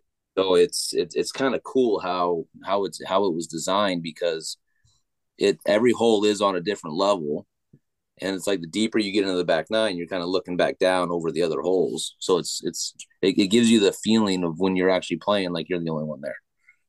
Okay. What's so your career awesome. low? Yeah. What's that? What's your career low? Um, I shot sixty-four there a couple years ago. Right, that's eighteen holes, right? Yeah, right, that's eighteen. But you know, we got we got a lot of good players at Hamilton Farm, like uh, you know, former P G A Tour player Jason De- uh, Jason uh, Gore. Jason Gore, yeah. He's there. Um, I know he shot sixty-three from the back tees once. Um, Pat Wilson, who played in the two thousand fifteen U S Open. Uh, he shot sixty-four once. Uh, Max Greyserman, who plays on the Corn Ferry Tour. Uh, Max shot sixty-one from one tee up with like a bogey on sixteen, I think. Crazy. Um, and, oh, so there, there's some, there's some good, uh, Mark Costanza, like yeah. shoots, you know, sixty nothing there. I mean, yeah. he actually, actually, uh, Mark shot, Mark shot, I think it was sixty-two in a member guest in like October from like the, the member tee, but you know, sixty-two, sixty-two. Right. That's crazy. When you say Jason Gore specifically, like it's so funny because I actually qualified for the New Jersey State Open this year. And I was, when I was hitting balls warming up before the rain, the round, it, like I was awestruck because I'm a golf nerd. Like I know who you guys are. Like I follow it. I read about it. I'm always like, and then to finally like be on the range and like watching you guys just like flush the ball. Like I, I tell so many people the same story. I'm like, I was just awestruck. Like I wasn't even hitting balls. I was just like watching Jason Gore pound it. Then Tyler Hall was next to him. And then Brian Gaffney was right down. Like I was just in awe of like, because I, you know, the guys, you know who they are. Yeah. Yep. You, now you're seeing them in person and these dudes are just mashing the ball. And then there I am, this little guy, just like trying to bunt the ball two seventy down the middle. And it's funny because I actually played with Dean, Dean Greyserman. He was yep. in my group that day. And it's just so funny because I, I tell the story where at the Ridge, there's one par five. I want to say it was like five fifty or something. It's pretty straight away. And I, my caddy was caddying for me as a member at Manasquan River. That's where I kind of grew up, which I'll dive into you with about the tournament. But, you know, I said to my buddy, I'm like, dude, I bombed that. I can't hit that any better. Gun where Dean is. How Dean bombed it past me seventy-six yards. And it was like, it's like insane how good these kids really are, where I'm like grinding my ass off to shoot seventy-four and he's oh, yeah. going around making sixty-eight look like nothing. Like nothing. I like, know, it's, it's insane, dude. It, it's it's crazy, man. I mean, the kids these days are so good. And it's like they play with no fear whatsoever. Like they don't care if they shoot they don't care if they shoot sixty-four, they don't care if they shoot eighty-four. Huh. Right. And it's like, you know, the days where they get it really like they fire at every single flag and they they just they just go for broke on every single shot. And most of them are good enough to where it's like, you know, they shoot sixty-four a lot more than they shoot eighty-four. Right. It's just so much risk. You know, it's so much quote unquote risk reward. But but when you're hitting it so far and you're having wedges in, is it really risk reward when you're when you're it doesn't matter if you miss the fairway, like that whole Bryson concept of it doesn't matter if I if I miss the green, I have a wedge either way kind of thing. Yeah, you know, it's uh, I think I saw a stat where it was like from one hundred twenty yards, if you hit a gap wedge from one hundred twenty yards, your proximity to the hole is the same as being one hundred fifty yards in the fairway. Right. So if if you can bomb it up there and you can act, you're actually hitting the driver well that particular day, you know, your proximity to the hole is going to be a lot closer. If you happen yeah. to hit it in the rough, if you happen to hit it in the rough, you're essentially just still hitting it to the same distance you were if you were hitting a three wood and playing it back into the fairway. Right. But now, statistically, the funny thing, maybe not funny, but statistically, you're going to hit as many fairways with a three wood as you are a driver. It's no different. Right. So if you hit, if you hit fairways sixty percent of the time with a driver and you hit, take a three wood just because you want to hit the fairway with a three wood, odds are you probably only hit the fairway sixty percent of the time with the three wood too. So you might as well just hit driver, you know? So if, if you look at, if you look deeper at the stats behind it, that's why you see, you don't see a whole, whole lot of guys playing like the Tiger Stinger golf where you're just trying to hit it in the middle of the fairway anymore, you know, cause we know now through like Decade Golf with Scott Fawcett that the best way to play and, and to shoot the lowest score is to hit it as far down there as you possibly can get it. Yeah, that, that that is a very popular thing too, by the way, is Decade Golf. Like I can't tell you how many times that we've heard that. You know, we were fortunate by uh, Troy Venucci invited us out to Little Mill and play with him. We played literally one day, we played twenty-nine holes with him out there, and he was speaking highly of Decade Golf, and he's going to get more into that next season so he can really dive into the analytic and stats side of things specifically and brought that up. You know, I do it. I do it myself for my own game. I teach all of my players to do it. I tell them all to go look at the the information that Scott has out there. I mean, he has essentially figured out a cheat code for golf, right? So if you take the time to go through the, you know, his courses on his website, like, you will figure out the cheat code. And a lot of it's like common sense, like, oh, geez, you know, I already knew that, but you're not doing it, right? So it, it gives you the cheat code, but it makes you conscious and aware of what it is that you're having to do to basically not make big numbers, right? The, you know, a guy that shoots seventy-two and a guy that shoots ninety, the average number of birdies that they have in a round, the guy that shoots seventy-two is like one and a half birdies a round. The guy that shoots ninety is like zero point seven birdies a round. So it's like a half of a shot difference, but they shot eighteen shots different, right? And a lot of it is course management related because they just don't know how to play around golf. Whereas right. this, the guy, even par, has a better sense of, of what he's got to do. Scott Fawcett just needs to relax a little bit on the twi- Twitter. But other than that, you know, I, I do agree that is a phenomenal system. If he would just yeah. add his own way sometimes. But that's a, that's another whole another story. But um, let's talk a little bit about your win at Manasquan River. Obviously, okay. to me, you know, that I grew up playing there. Dad won the club championship back in nineteen eighty-eight. Family's still there. Um, cool. You know, if you were to ask me, like, my spot, like, that, that's where – you know, I, I love and, and talk so highly of. So obviously when I saw that you won specifically there and you're describing Hamilton Farm a little bit, I, again, I've never been out to Hamilton Farm, but kind of like Manasquan, where that first hole is little short par four, three hundred twenty yards. It kind of makes you feel like, all right, this is, I can do this. Then you get to that second hole and it is straight up the hill. It's obviously, in my opinion, the hardest hole out there. It reminds, the way you described Hamilton Farm made me think of Manasquan River right off the bat there. And, you know, I don't even I don't even think the first hole at Manasquan's that easy, to be honest. No, you know? I guess. But when you see the length, but yeah, when, when you see the length of it, you know, I'm looking at this thing and I'm like, all right, I just want to roast the three wood over this, hit it by the front of the green. And then I'm like, oh, wait, if I miss it over here, I'm making a double. If I miss it over here, I'm making a double. So I, I hit I hit seven iron all three days. But wow, uh, the. The first day I spun it back off the green. The second day I spun it back off the green. And the third day I hit a little pitching wedge from like one hundred ten yards to take all the spin off of it. It landed like one foot onto the top of the, on the top level. Mm-hmm. The flag was like middle of the top level. So it landed like one foot there and then stayed there. I literally ran up there in the last round to try to mark my ball before it hit. Set um, the land speed record. Usain Bolt would have been proud of you. Oh my gosh, yeah, I don't think I've ever ran that fast in my life. Um, oh, you know, and, and that first hole, it, it's almost like it's a shorty, but it makes you think. And then the second hole is like, holy shit, like, let's go. This is golf. Yeah, yeah. So it was. It's talk a little bit about that tournament and, and how you played, and and you know, basically that last eighteen holes really for you coming down the stretch. So the uh. We actually had a pro-am on Monday. So the tournament was Tuesday through Thursday. We had a pro-am Monday.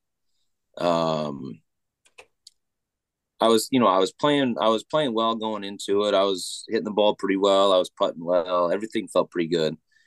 Um, in the pro-am, I started on hole ten.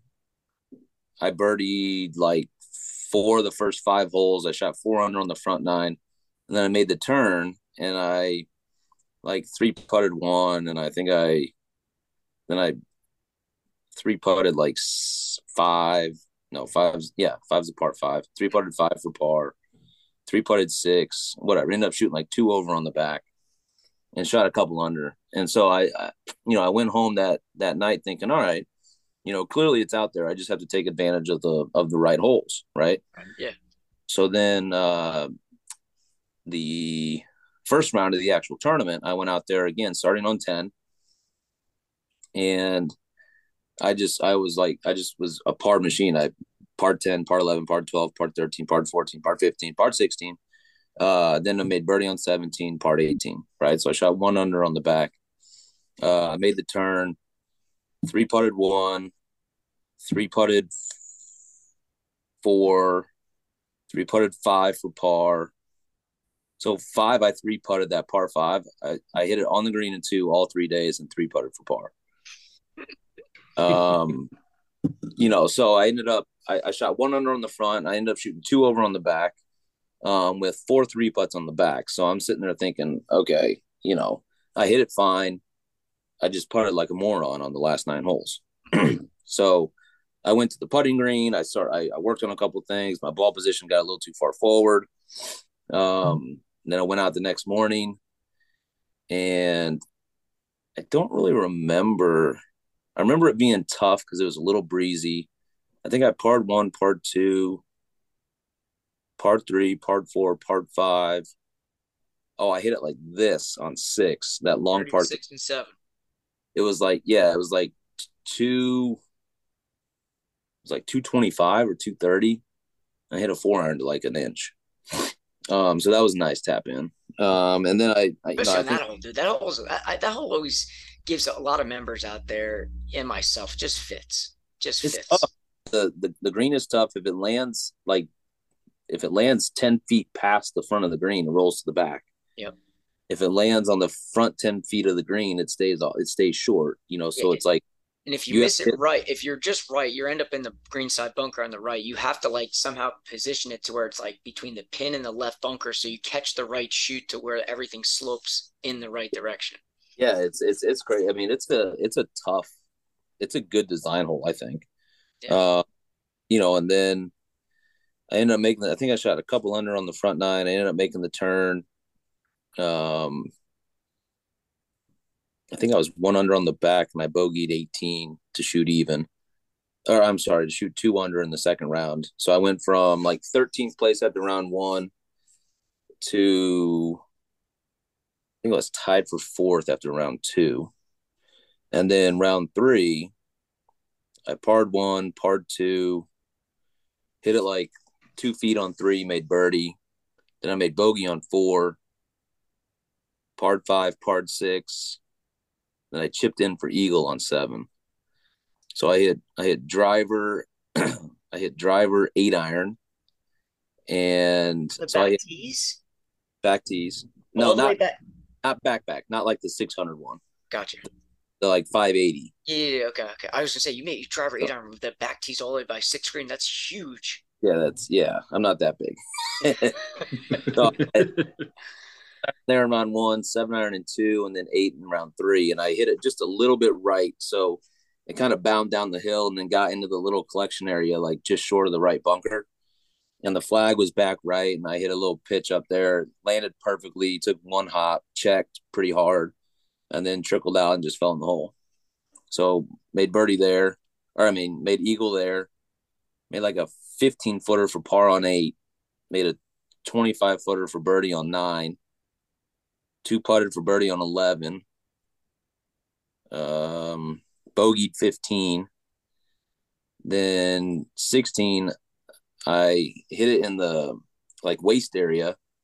The flag was all the way back right, and then I missed my second shot long right. So, I mean, I was – I had nothing. I was toast.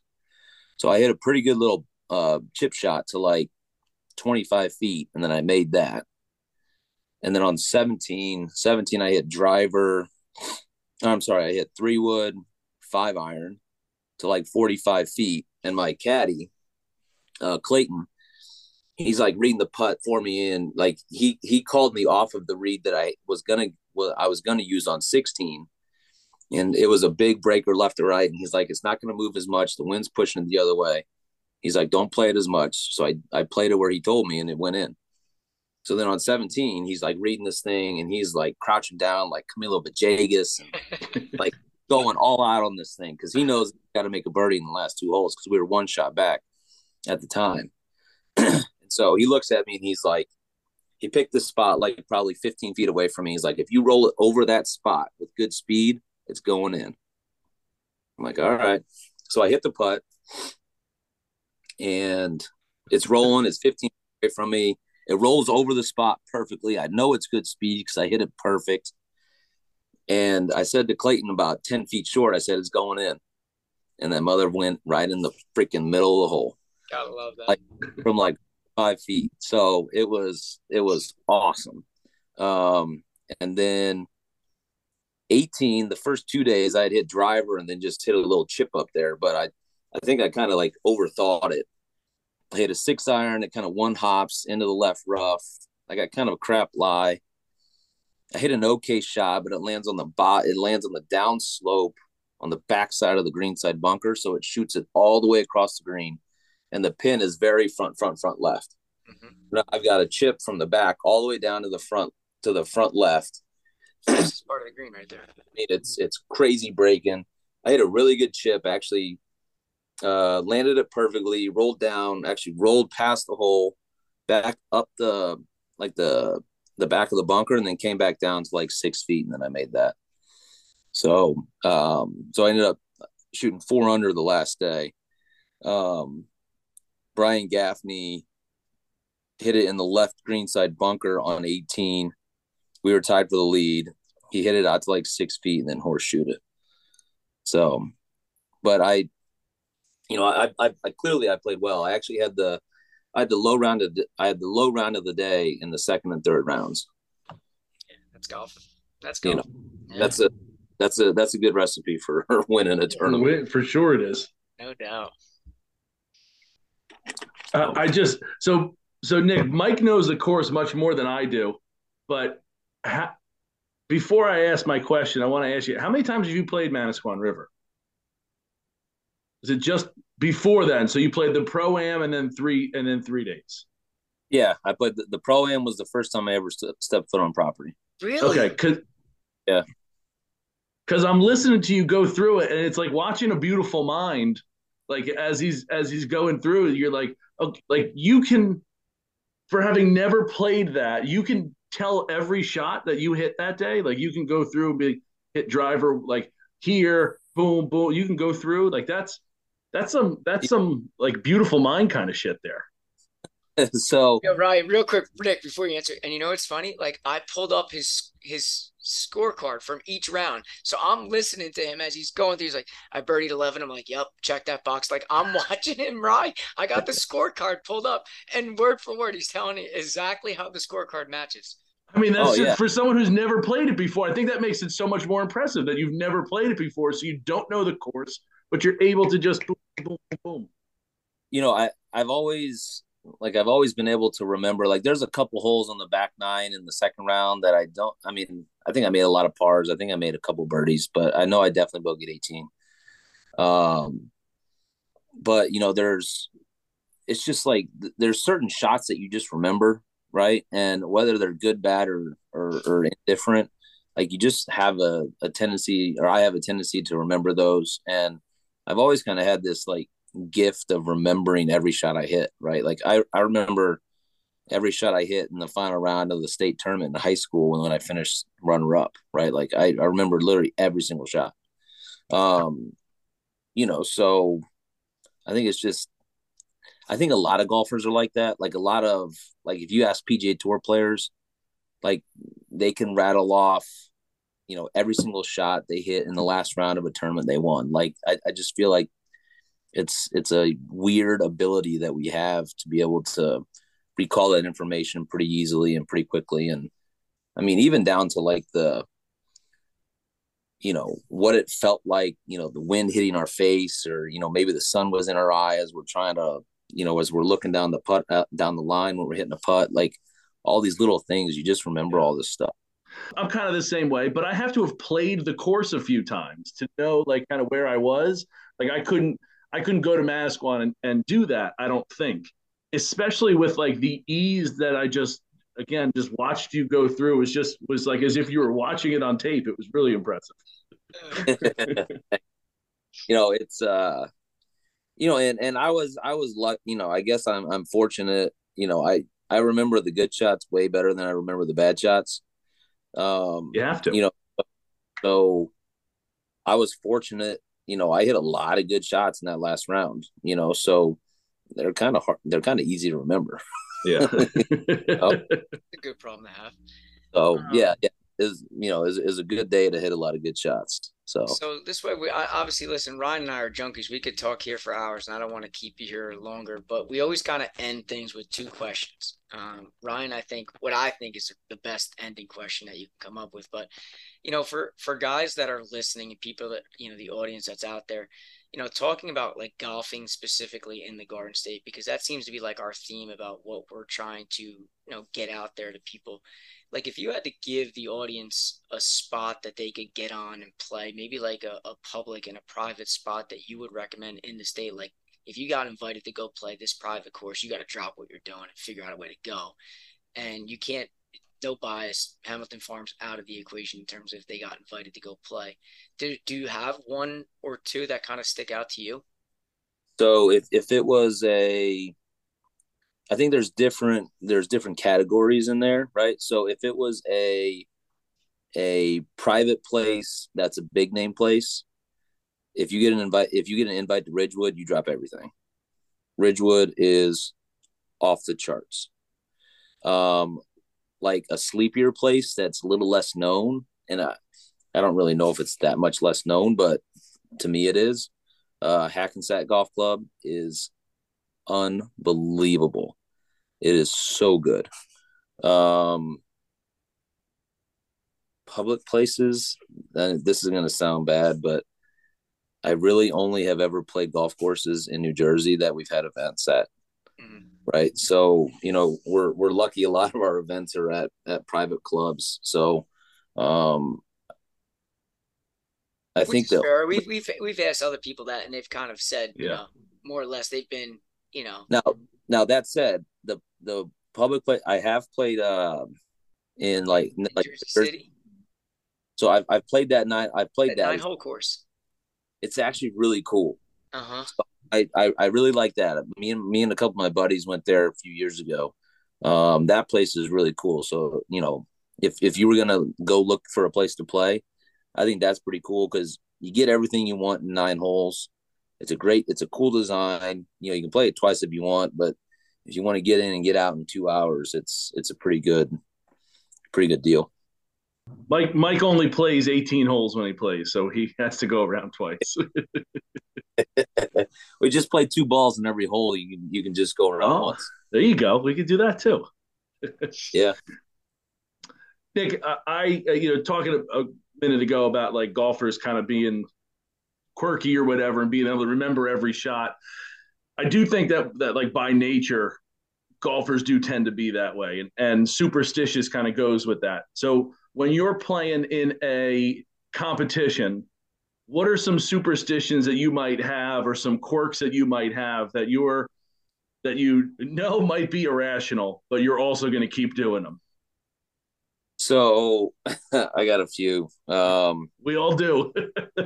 So in, in college, in college, I don't do this anymore, but in college, I won a golf tournament because it was like freezing cold in February, and I wore two pairs of socks and then like my golf shoes, right? And I, I ended up winning the tournament. So I'm like, all right, I got to wear two pairs of socks now every time. So for like, literally like three years, I wore two pairs of socks every time I played around golf. Um, but now, now it's like, uh, um, I'll wear navy. I, I wear navy pants in the fi- on the final round. Every every time I wear navy pants in the final round, and then the shirt is chosen. Um, the shirt is chosen by if I've actually played well in that golf shirt before. It's like so asinine. It doesn't make any sense. But like, if I shot sixty-five in that shirt a couple weeks ago, I'm gonna wear that sucker again today because I need that at sixty-five. Yeah. So it's like silly stuff. Definitely, it's definitely the shirt, you know. It's definitely. You know, I, I've I'm always I've, I've always been a, a big uh, proponent of uh, what primetime say: if uh, you look good, you feel good, you feel good, you play good, they play good, they pay good. Yep. Right. I, like thought about that, right? For for whatever reason. Um, That's awesome. And, you know, I always, I always, I carry two tees in my pocket. Um, I got one long tee. Listen, the tee thing. Yeah, you're, like got, the, you're like the tenth person we've interviewed, and I cannot so like, tell you how many people tell me the two T thing. I tried I the two T thing, so. And I shot forty-four in nine holes and said, so, I'm yeah. never doing this two T thing ever again. So he's so Mike's never carrying T's in his pocket, and then he's he's like, okay, I'm putting two T's in my pocket now. He goes out, plays the worst I've ever seen him play. Ball is all over the planet. He can't make a putt outside of three inches. It's incredible. And Never then, so he's like, again. so he goes, fuck this. I'm not, I'm taking the tees out. And then he, he went, and then we played twenty-seven that day, and he went like two over, four over, or something like that. So, you know, I, I, I think it's, uh, you know, I know, I know guys that either have ten tees in their pocket or they have like a specific amount. And I never liked like reaching in there and having a bunch of shit in my pocket. Right. So I've got a long tee and a short tee, um, my divot tool, and my ball marker, right? And that's it. Nothing else goes in there. Um, I always keep chapstick in my, you know, my like chapstick in my left pocket for whatever reason. Um, what else? Those are kind of the main ones. Oh, I only play with, I only play with Titleist one. I don't play any other number. Um, I hated playing. Like I, I would always, whenever I would buy a dozen balls, because uh, in college we used to, I used to play with all the numbers, and I just specifically remember like playing poor rounds with twos, threes, and fours for whatever reason. And so, you know, I got to the point to where, you know, I'd go buy us a, a dozen golf balls. Luckily, I don't have to buy them anymore. Um, but I'd, I, I'd, say, I'd, I know where this is going, and it's about to get expensive. Oh yeah. I, also, I I would I wouldn't buy four dozen. What I would do is I would just pull the other, I'd pull the twos, threes, and fours out and then put them in another box and then pull the ones out of every other box. So guys at the club are like, what is wrong with you? I'm like, I can't play with anything other than a one. Uh, uh, yeah. Again, as I started with, like, golfers are quirky by nature, and like we don't, there's no rhyme or reason why we have it, but we're, there's not one golfer on the planet that doesn't have something like that. And it's just, It's it is what it is. Yeah, it's. And, you know, I, I think the I think the more that you play, the more you have those things, those like little weird quirks that just are like unique to you, because, you know, you hit one good shot, and and this was, you know, like you had this in your pocket, or you had this to eat, or you had whatever it is, right? And it just, you know, because golf is so hard, and it's so hard to hit a, a good shot, that when you had something like external like that, you just think that, okay, well, that helped me hit that shot better. It's insane, but that's just the way our mind works. Yeah. But listen, wow. listen, I, I don't want to keep you any longer. I, I really do appreciate it. Yeah. Nick, thank you so much. Appreciate you jumping on here. This was, this was awesome. Ryan and Mike, thank you guys. I really appreciate you guys thinking of me, and, and I look forward to doing it again. Absolutely. I appreciate it. All right. Thanks, guys. Take care. Yeah, bye. All right. See you guys.